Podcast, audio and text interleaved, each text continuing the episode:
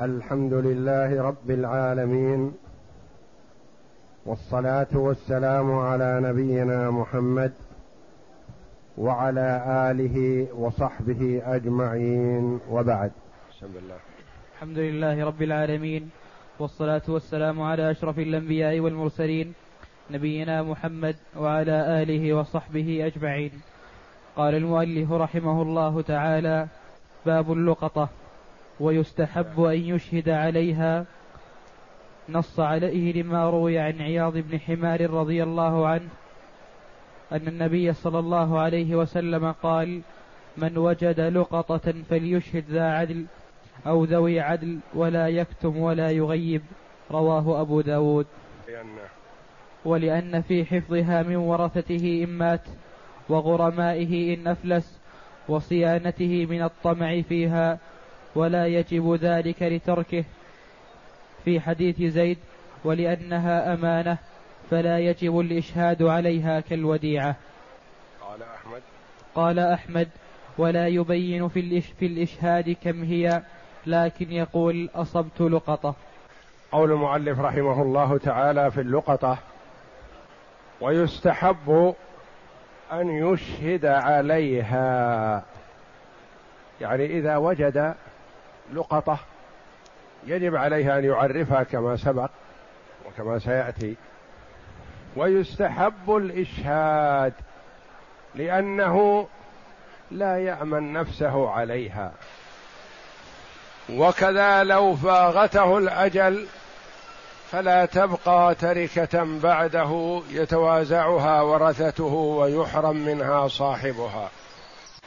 فالأولى أن يشهد عليها ولا يجب هذا لأنها ما جاءت ما جاء الإشهاد في حديث زيد السابق الذي فيه معرفة عفاصها ووكاءها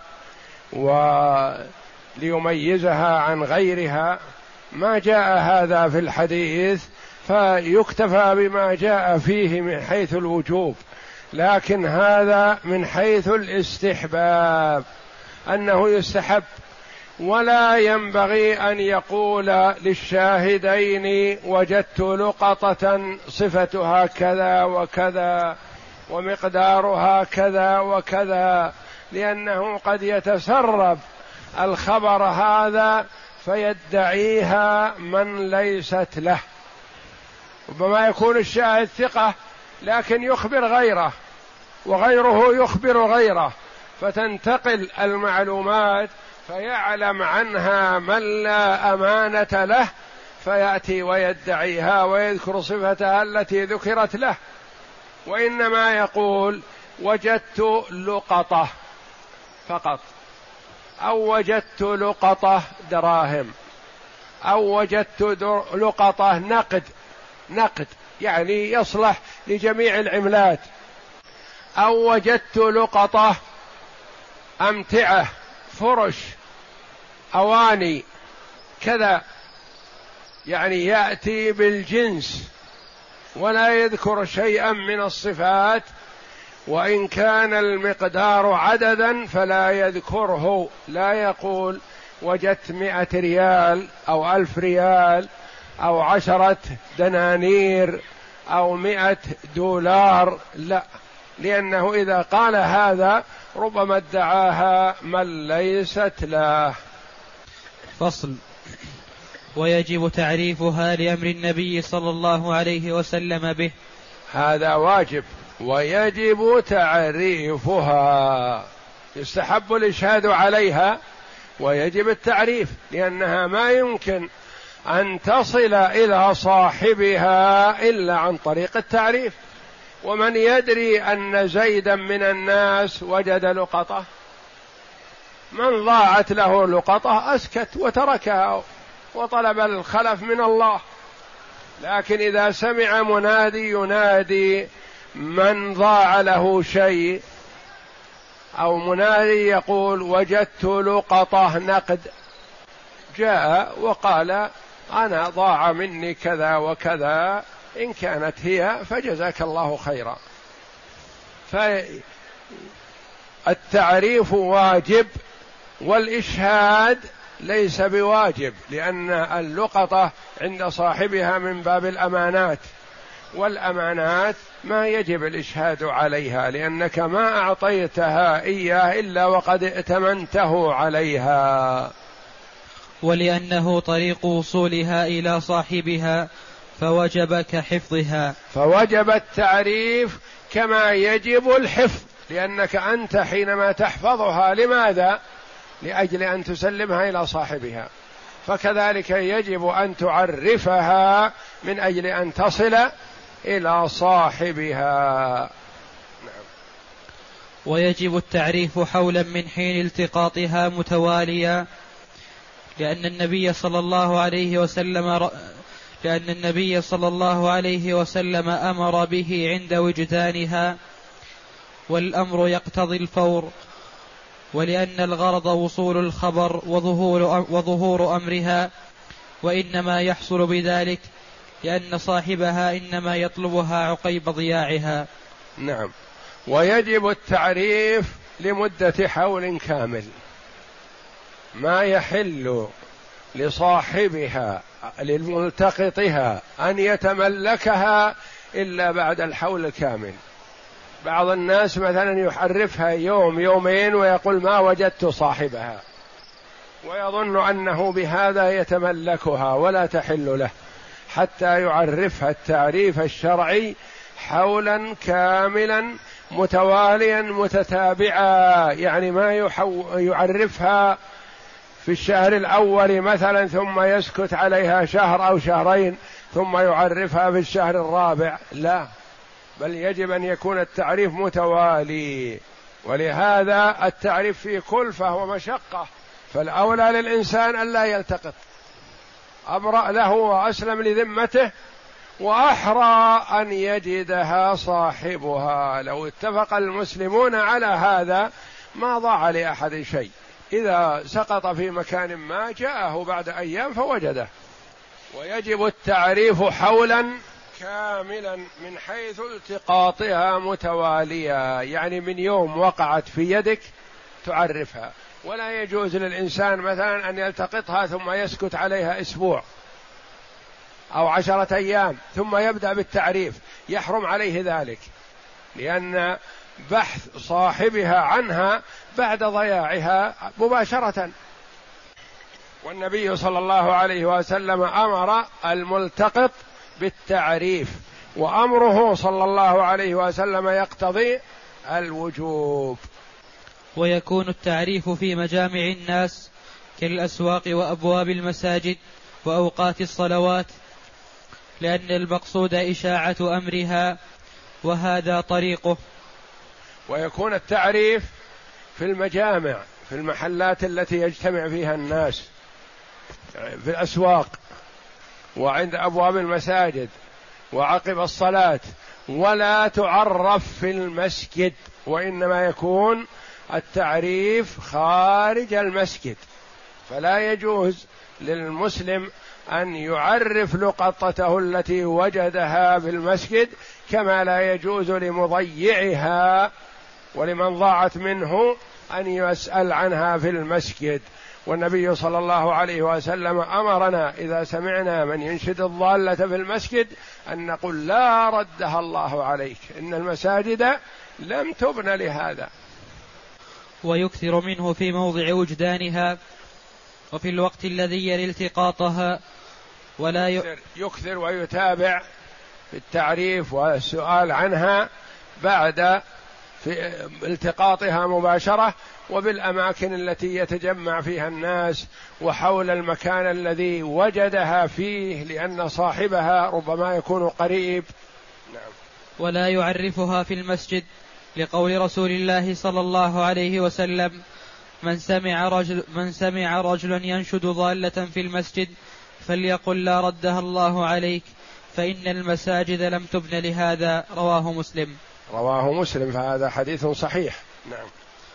ويقول من ضاع منه كذا يذكر جنسها أو يقول شيء ولا يز ولا ولا يزيد في صفتها لئلا يفوت طريق معرفة صاحبها. ويقول من ضاع له دراهم من ضاع له نقد حتى يجتمع مثلا ذهب أو فضة أو غيره من ضاع له شيء مثلا من ضاع له ملابس مثلا يذكر الجنس ولا يذكر شيء من الصفات. نعم. وأجرة المعرف على الملتقط لأن التعريف عليه ولأنه سبب تملكها فكان على ممتلكها. وأجرة التعريف إذا احتاج إلى من أجرة فتكون على الملتقط نفسه. إذا التقطها يأتي يستأجر شخص ينادي عليها. لماذا؟ لأن هذا التعريف سبب لتملكها فهو لا يتملكها إلا بالتعريف. فتكون أجرة المعرف على من يؤول إليه تملكها. قال أبو الخطاب إن التقطها للحفظ لصاحبها لا غير فالأجرة على مالكها يقول أبو الخطاب رحمه الله تكون الإجرة على المالك. متى؟ إذا نوى الملتقط أنه لا يتملكها أبدا وإنما يقول أنا أخذتها من أجل أن أحفظها لصاحبها. نقول إذا استأجرت معرفا فجاء صاحبها فتأخذ منه أجرة التعريف. لأنك ما التقطتها لمصلحة نفسك وإنما التقطتها لمصلحة صاحبها فتكون أجرة التعريف عليه. وقاله ابن عقيل فيما لا يملك بالتعريف. فصل. فإن جاء مدعيها فوصفها بصفاتها المذكورة لزم دفعها إليه. لأمر النبي صلى الله عليه وسلم به ولأنها لو لم تدفع بالصفة لتعذر وصول صاحبها إليها لتعذر إقامة البينة. إذا جاء صاحبها ووصفها قال هي كذا ألف ريال من فئة المئة أو من فئة المئتين أو من فئة الخمسين أو من فئة كذا الخمسمائة وقال هي بغلاف كذا ظرف من ورق ظرف مثلا من قماش هي في بوك مثلا من جلد. ذكر صفاتها ما يقول طيب هذه تنطبق الصفات لكن أريد منك بينة. أريد شهود على يشهدون على أن هذه لك. نقول لا البينة ما تحتاج في مثل هذا. البينة ما أبان الحق وكونه وصفها صفة مضبوطة هذه البينة. ولو احتيج إلى البينة ولزمت لتعذر وصول اللقطة إلى صاحبها. لأن من يشهد على بوك في جيب صاحبه أنه ضاع؟ ما يدري أحد. فإذا يكفي الصفة. يقول صفته كذا أزرق أخضر أحمر. فيه كذا فيه بطاقة من كذا فيه أوراق من كذا في كيس خام ونحو ذلك وهكذا يذكر صفاتها التي تتعين بها. فإذا ذكرها وجب عليه أن يدفعها إليه ولا يطالبه ببينة. نعم. فإن وصفها اثنان وقرع بينهما فمن قرع فمن قرع صاحبه حلف وسلمت إليه. كما لو ادعى الوديعة إثنان. وقال وقال أبو الخطاب تقسم بينهما. فإن وصفها إثنان يعني ممكن أن يكون مثلا اللقطة فيه لقطة أخرى ما التقطها هذا تشبهها. فيصف هذه اللقطة إثنان تنطبق الصفات عليها. كيف العمل؟ يقول المؤلف رحمه الله يقرع بينهما. فمن أصابته القرعة يقال له تحلف أن هذه لك. تأكيد. وقال أبو الخطاب تقسم بينهما. ما دام كل واحد منهم وصفها فتقسم بينهما. ومثل هذه المسائل الخلافية إذا رجعوا إلى الحاكم يجتهد فيها وحكم الحاكم كما قال الفقهاء يرفع الخلاف. وإن وصفها أحدهما وللآخر بينة قدم ذو البينة لأنها أقوى من الوصف. يعني لو واحد وصفها والآخر ما وصفها وإنما يقول عندي شهود على أن هذه لي وهذا ملكي. فأحضر البينة فالبينة مقدمة على الوصف. لأن البينة شهادة وذمم رجال. بينما الوصف محتمل أنه رآها معه. رأى هذه اللقطة مع صاحبها قبل أن تضيع. فإن كان الواصف سبق فأخذها نزعت منه وإن تلفت في يده فلصاحب كان الواصف أخذها وجاء الآخر بالبينة فتؤخذ منه لأن صاحب البينة مقدم. نعم. وإن تلفت في يده فلصاحبها تضمين من شاء منهما. إذا تلفت اللقطة في يد من أخذها بالوصف. وجاء صاحبها الحقيقي الذي أشهد على أنها له.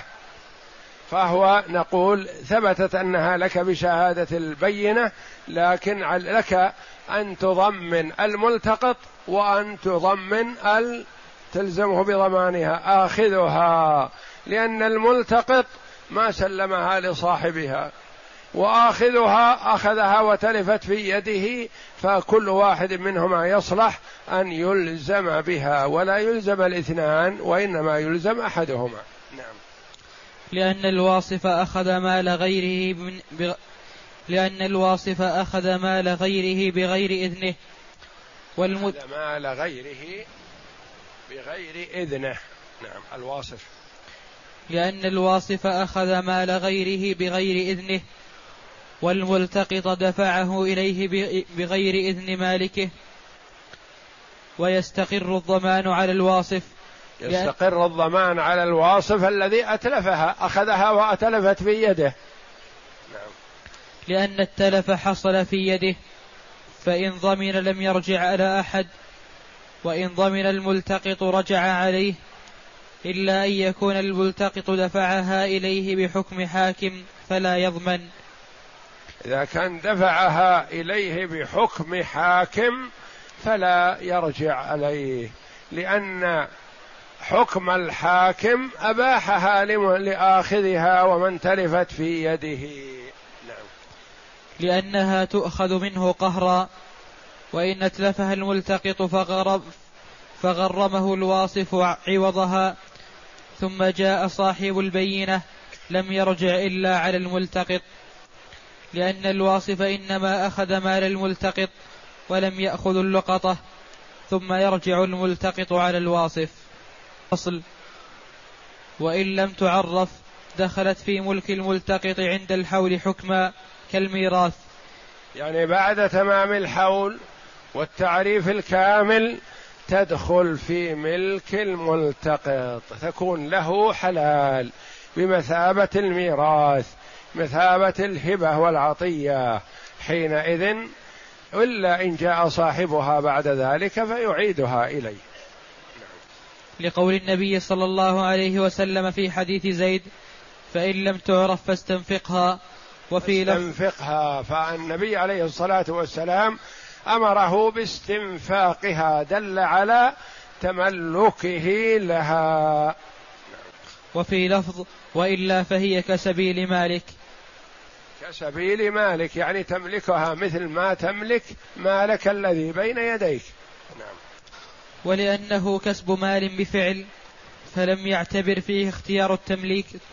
ولأنه كسب مال بفعل فلم يعتبر فيه اختيار. فعل الذي هو الالتقاط.